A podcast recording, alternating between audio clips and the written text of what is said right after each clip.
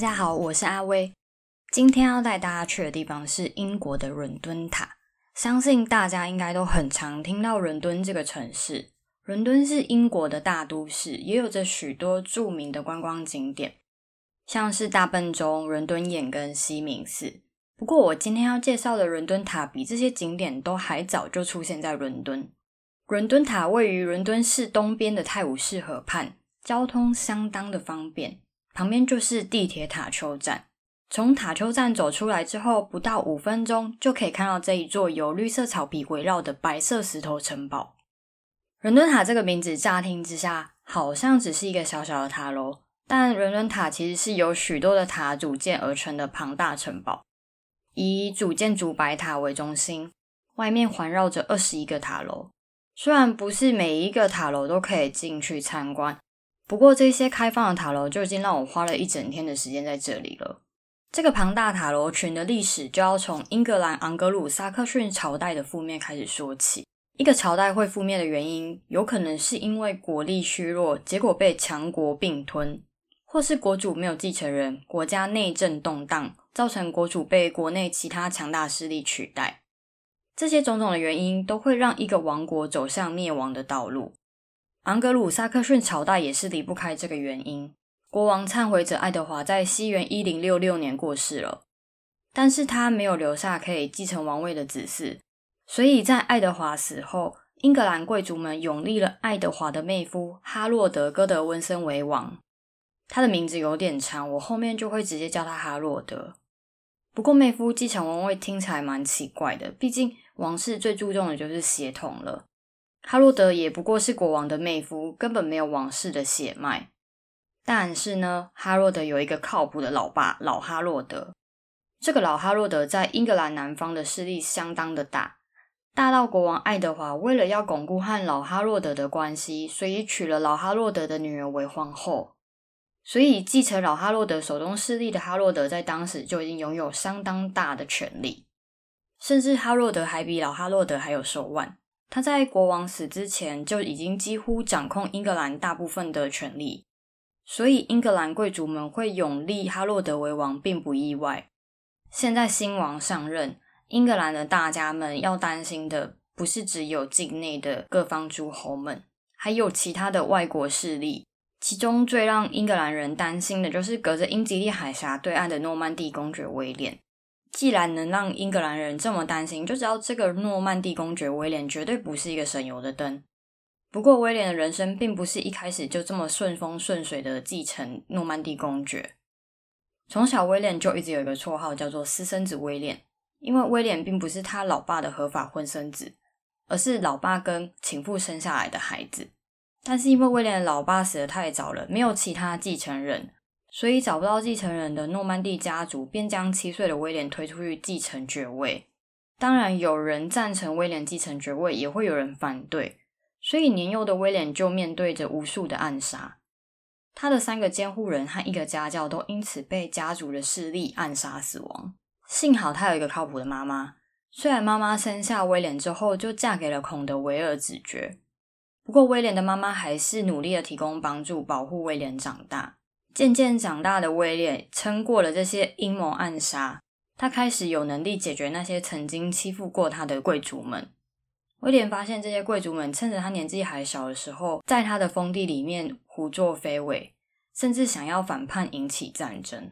不过，就在威廉十五岁之后，他正式被法国国王册封为公爵，这代表着他拥有了实权。所以，那些大逆不道的贵族们便被威廉一步步的清除掉。而且威廉在这一段清扫叛徒的过程当中，得到了许多政治以及战争的经验。整理好内部自家人的事情之后，野心勃勃的威廉开始将手往外伸了。他踏入了法国的政治中心。为什么要说是法国的政治中心呢？因为当时的法国是公国制度，所以法国的领地是有许多的公国领地。威廉所在的诺曼底也是法国的领地之一。也就是说，威廉他是需要听命于法国国王的诸侯之一。这时候，法国国王他遇到了一个难题，就是另外一个诸侯安茹公爵意图造反。威廉加入法国国王的阵营，共同对抗安茹公爵。并且威廉和法国国王的队伍确实的压下了安茹公爵想要造反的心。这时候野心勃勃的威廉，他知道他现在的实力还是不够强大。虽然他很有能力，但是比不上其他世家大族盘根错节的关系。所以威廉为了寻求同盟，便跟神圣罗马帝国的法兰德斯伯爵求娶了他的女儿玛蒂达。接下来，威廉又把眼光放到了英格兰身上。英格兰跟他的表叔国王，就是刚刚前面一开场就死掉的那一位忏悔者爱德华联络联络关系。他知道表叔国王爱德华并没有小孩，所以想要借由他们的血脉关系去争取成为爱德华的继承人，也就是英格兰的未来国王。究竟爱德华有没有正式承认威廉是英格兰未来继承人这件事情，我们都不确定。不过现在威廉又有新的烦恼了，因为威廉的手脚伸太长，让法国国王开始觉得自己屁股下的王位可能会不稳。所以，法国国王反过来跟当初想要反叛的安茹公爵合作，开始对付威廉。自家门口烧起来的威廉，只能先放下英格兰王位这件事情，回到诺曼底灭火。威廉就这样跟法国国王还有安茹公爵打了六年的仗，最后是因为法国国王跟安茹公爵死掉之后，才结束了这场战争。而这时候，已经没有人可以压住威廉了。威廉成为法国北方最大的统治者。介绍完威廉这个人之后，现在我把时间拉回到英格兰国王爱德华死亡的时候。威廉知道爱德华的王位传给他的妹夫哈洛德之后，想当然，威廉一定气噗噗啊！他的心里一定是觉得到手的鸭子飞了。当初明明都已经讲好王位要给我，为什么要传给那一个不相干的人？所以威廉大手一挥，决定要进军攻打英格兰，把王位拿回来。那英格兰那一端刚继承王位的哈洛德现在在做什么呢？他正在英格兰的北方巡视。这个巡视的目的是为了要安抚好这些北方贵族的心。刚刚我有提到哈洛德本家势力是在南方，所以哈洛德一点也不担心南方的人会反抗他。但是北方就不一定了。曾经在哈洛德继承王位之前发生过一件事情，就可以证明北方贵族相较于南方贵族是比较不稳定的。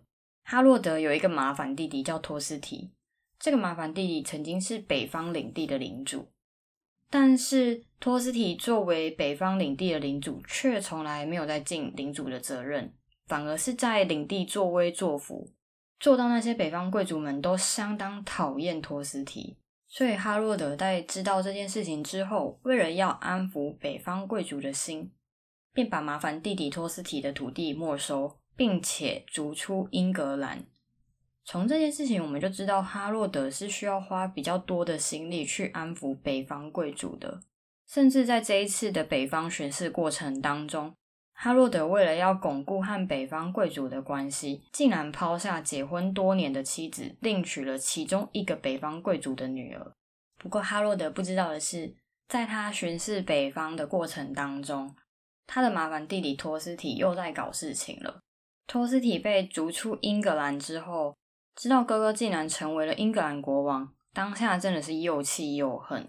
他气的是哥哥哈洛德夺走他的土地，把他赶出英格兰，更恨都是同一个老爸生的，为什么人生差这么多？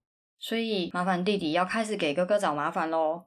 碍于他的手上人手不够，给哥哥找的麻烦可能不够大，所以托斯提开始寻找盟友的帮助，加大他给哥哥找的麻烦，并且他的目标是夺回原本属于他的土地。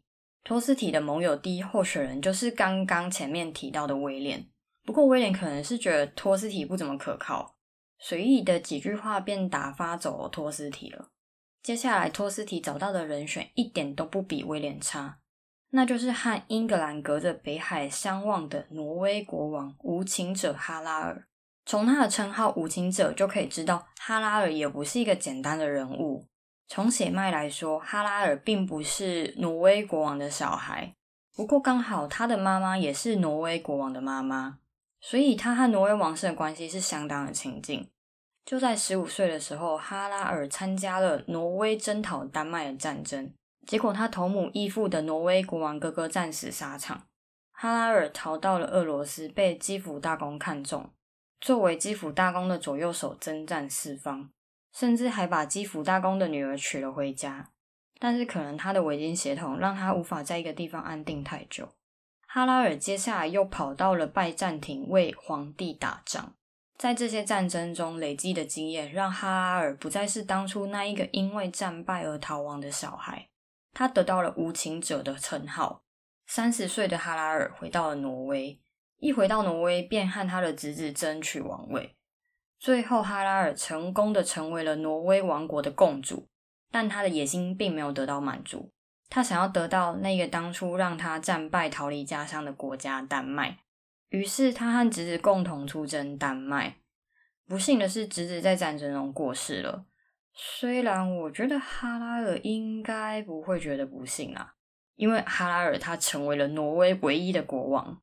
此后，他花了十五年的时间，终于使丹麦的国王承认哈拉尔是丹麦这个国家的共主。成为挪威与丹麦国王的哈拉尔已经五十多岁了，但是他的野心并没有因为年纪而消减，反而更加的扩大。他以他的维京血脉为荣，想在死之前留下伟大的维京传说。于是他把眼光放到了隔着北海的英格兰。现在的英格兰正是动荡不安的时候，曾经英格兰也是握在丹麦国王的手中。那现在，身为丹麦国王的他，去拿回原本手中拥有的国家，也不是不可以的事情。所以在麻烦弟弟托斯提上门寻求合作的时候，哈拉尔二话不说答应合作，攻打英格兰。双方协议完成之后，托斯提便先到苏格兰等待哈拉尔会合。但是麻烦弟弟不愧是麻烦弟弟，他在听说了哥哥现在在北方巡视的消息，觉得南方现在是一个缺口，机不可失。所以在没有等到他的盟军哈拉尔到达的状况下，麻烦弟弟便进攻了哈洛德在英格兰南方的怀特岛基地。哥哥哈洛德听到这个消息之后，整军南下，准备好好的去给这个不听话的弟弟一个教训。而听说哥哥要杀下来的麻烦弟弟托斯提，相当滑溜的脚底抹油往东边跑去，结果很不幸的遭遇到哈洛德的贵族盟友。仓皇落败，再次逃回苏格兰，等待无情者哈拉尔的到来。这样看来，托斯提寻求盟友的决定应该是相当的正确。视角现在回到欧洲大陆的威廉身上，身为一个虔诚的天主教徒，威廉左思右想，觉得自己就这样打哈洛德的话，好像有一点不对。因为现在的哈洛德是受到神授权的国王，如果自己就这样子攻打哈洛德的话，感觉是在忤逆神的旨意。所以他先跟教宗告状说：“诶，哈洛德的王位其实并不合法哦，因为哈洛德曾经在有一次落难的时候被威廉救了起来。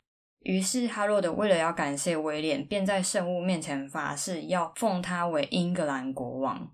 所以哈洛德如果自己成为国王的话，根本就是在违反神的旨意。和威廉关系不错的教宗也同意了威廉的说法。”并且赐予威廉一面代表教宗的旗帜，认定他的这场出战是一场圣战，为了我们的神而战。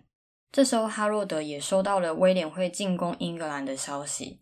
为了防备威廉进攻，所以哈洛德便直接将大军放在南方的怀特岛基地，等待威廉的到来。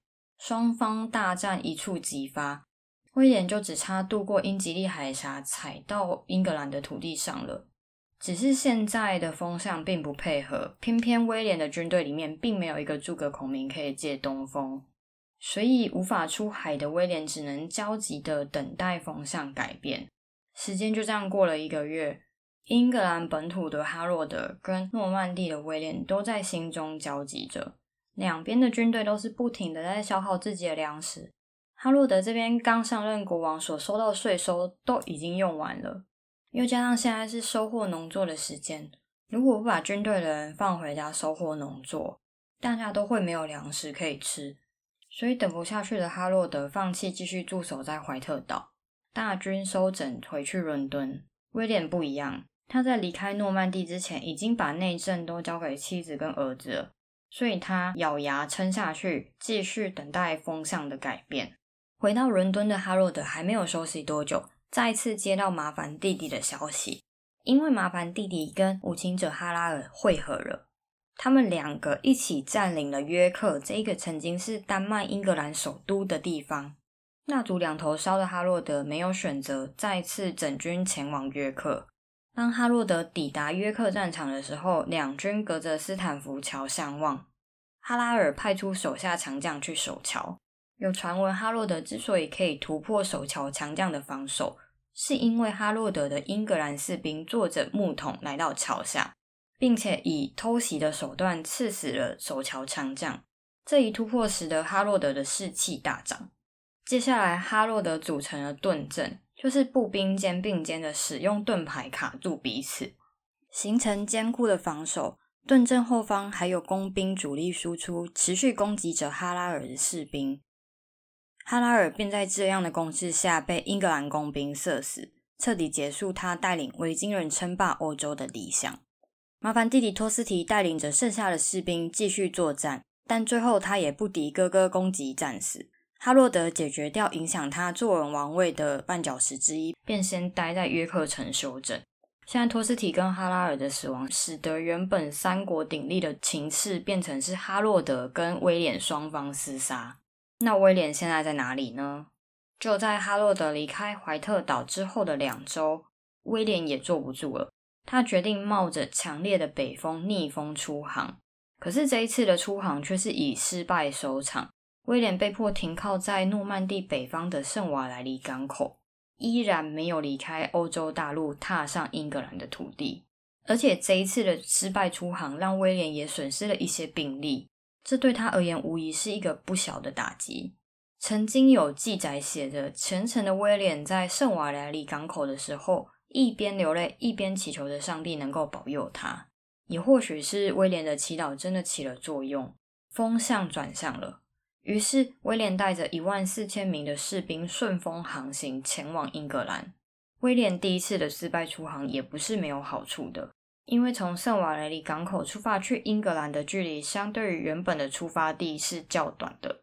威廉花了一天的时间便踩在英格兰的土地上，而且登陆的地点还是哈洛德曾经的领地——萨塞克斯心脏地带佩文西。没有防备的佩文西迅速的就被威廉占领了。连带旁边的海斯廷斯也被威廉占领。威廉占领了这两个地点之后，迅速的建立了城堡作为军事基地，整军等待迎战哈洛德。而哈洛德呢，他从约克休息结束之后，终于回到伦敦了。但是他在回到伦敦之后，马上就得到了威廉已经占领他以前地盘的噩耗。这个时候，哈洛德有两条路可以选，一个是驻守在伦敦。派出其他人去跟威廉对战，等到威廉撑不住之后，他可以再去出军收拾威廉。另一个方法就是他要直接杀到海斯廷斯跟威廉对战。这两个方法听起来当然是第一条路比较保险。威廉也察觉到，如果哈洛德选择驻守在伦敦和他打起消耗战，威廉可能会撑不住，所以威廉派出了军队在哈洛德的领地烧杀掳掠。企图让哈洛德无法安心的待在伦敦，中了激将法的哈洛德也真的忍不住了。他召集了军队出征，前往海斯廷斯。双方在海斯廷斯郊外的一个山坡会军。哈洛德的军队站在山坡的上方，使用的还是刚刚提到的强大防守盾阵，加上后方的工兵主力攻击，又再加上他们位于山坡的顶端这个地形的配合。使得位在山坡底端的威廉军队需要先消耗体力爬到坡顶，再进攻坚固的盾阵。这样的条件使得战况一度坚持不下。哈洛德知道，只要他坚持下去，等到其他援军来的时候，威廉也不用玩了。这个时候，哈洛德的军队发现威廉的军队左侧开始有人散逃。这一发现使得哈洛德军队更加的士气大振。前往追杀威廉军队的逃兵，但是这样子一来，打破了原本坚固的盾阵。这个盾阵出现了一个缺口，而这时候威廉的强大骑兵派上了用场。这些骑兵用着势如破竹的气势，冲破了哈洛德的盾阵。哈洛德的军队也开始溃散。最后，这场战争就以哈洛德的死亡作为结束。国王死在战场的消息传回了伦敦。那些贵族现在有两个选择。一个是对威廉俯首称臣，另一个就是立爱德华的侄子为国王。对你没听错，其实原先的爱德华国王他还是有一个血亲，就是他的侄子可以继承王位，只是当时的贵族们在权衡之下，认为永立哈洛德为王才可以稳定国内的状况，所以才会永立哈洛德为王。可是现在哈洛德死了。安格鲁萨克逊王是唯一的血脉，当然是有资格可以继承王位的。所以这些英格兰贵族们想当然的立了爱德华的侄子为王。还在海斯廷斯战场上面等待着英格兰贵族来朝拜的威廉，等了很久都没有消息，气扑扑的他决定杀向伦敦。而他在前往伦敦的沿路占领了多佛、坎特伯雷，接着便来到了和伦敦一河之隔的南华克。但是威廉在南华克的时候被伦敦人阻挡，无法过桥跨越泰晤士河，所以威廉又继续沿着泰晤士河到达了伦敦西方的沃尔林福，在那边他终于可以跨越泰晤士河了。接着又向东往伦敦前进，到达伯克汉斯的小镇扎营。这时候的威廉已经距离伦敦不到五十公里了，还在伦敦的英格兰贵族们坐不住了。贵族们带着爱德华的侄子一起前往伯克汉斯德向威廉投降，并且恭迎着威廉回到了伦敦。于是同年的圣诞节，威廉达成了他的目标，在西敏寺完成了加冕典礼。这意味着昂格鲁萨克逊时代的结束，诺曼第时代的开始。威廉所统治的诺曼第时代为英格兰带来了许多的文化冲突，他带来了欧洲的骑士精神。也废除了传统昂格鲁萨克逊的奴隶制度，也使得英格兰一度以会说法文为尊，英文则是平民的语言。那些原本的英格兰贵族都被威廉的亲信诺曼底贵族们所取代，土地也转让给威廉的支持者。这些举动都相对的巩固了英格兰王室的权力，消除原本诸侯对国王服从性不足的威胁。威廉还带来了诺曼底城堡。因为威廉他在他所到之处都建立了许多城堡，大家现在看城堡就是一个很漂亮的建筑观光景点。但是最一开始，城堡建立的目的就是为了军事防御所用。所以威廉每到一个地方，他就会建立起一座诺曼底式的城堡，用石头取代原本的木头建筑。从他登陆到佩文西这个地方开始，一直到进入伦敦城。威廉建立了佩文西城堡、海斯廷斯城堡，接着多佛城堡，一直到进入伦敦城之后，他认为伦敦是一个很重要的地理位置，所以他在泰晤士河旁边建立起今天我要跟大家介绍的伦敦塔。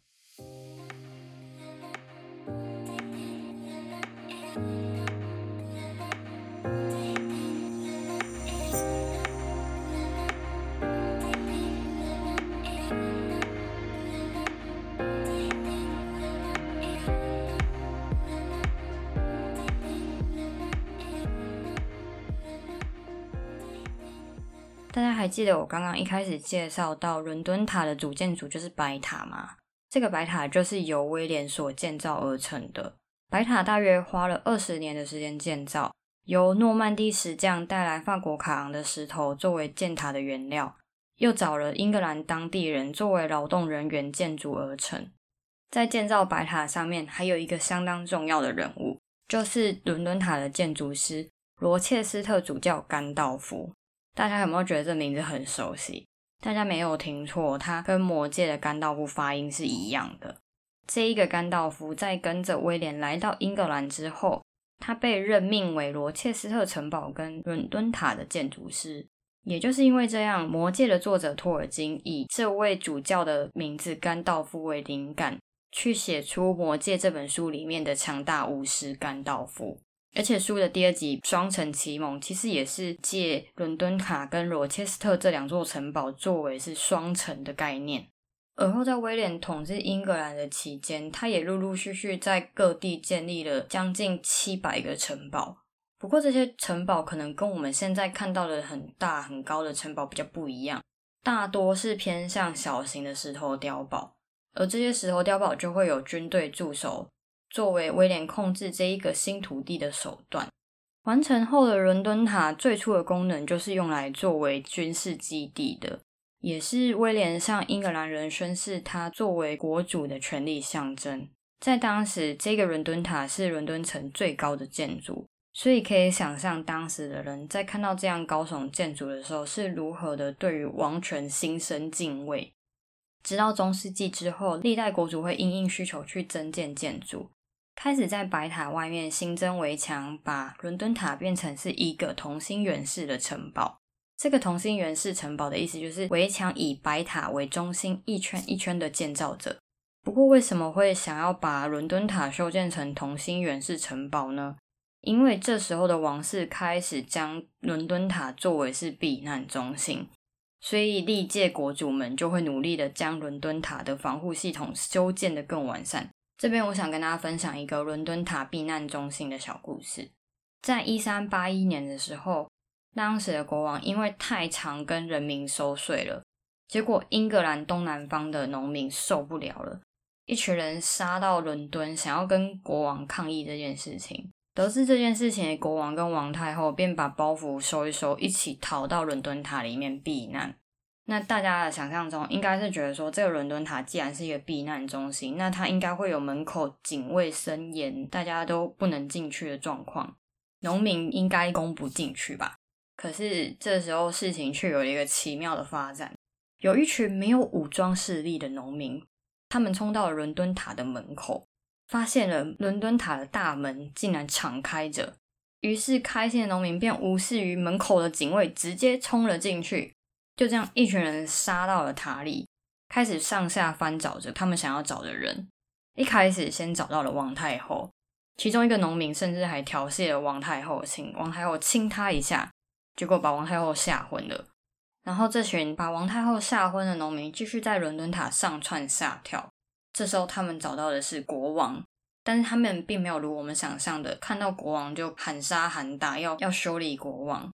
而是很恭敬的对国王表达他们的忠诚。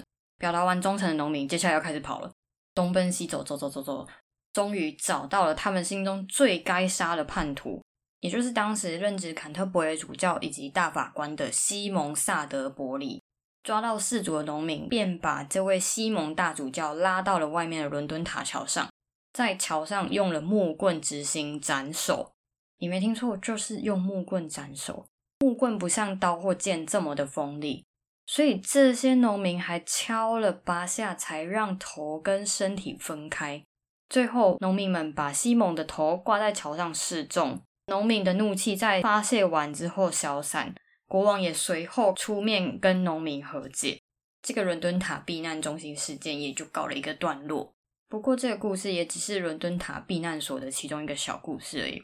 我其实听完有第一个想法，就是到底为什么那些农民进得去伦敦塔？毕竟就我们想象来说，伦敦塔这么一个戒备森严的地方，那些看管的人应该要能够防守住这些农民的。但是这些门口的警卫根本就不管农民，就放他们进去了。到底是因为警卫觉得这一群人冲上来很可怕，可是他们也没有武器呀？还是其实他们根本就也超不爽这些贵族一直加税，他付的钱太多，所以干脆把那些农民放进去。但是这其实就代表的是一个城堡，它不管是建造成什么样的铜墙铁壁，最重要的还是那些守护城堡的人。所以我之后会介绍到伦敦塔的特色之一，就是皇家卫士，还有其他伦敦塔的神秘传说，我也会一起介绍。那就请大家期待下一集吧。还有大家如果有什么想法，或者是觉得我有什么地方要改进的话，都可以在留言跟我说。谢谢大家。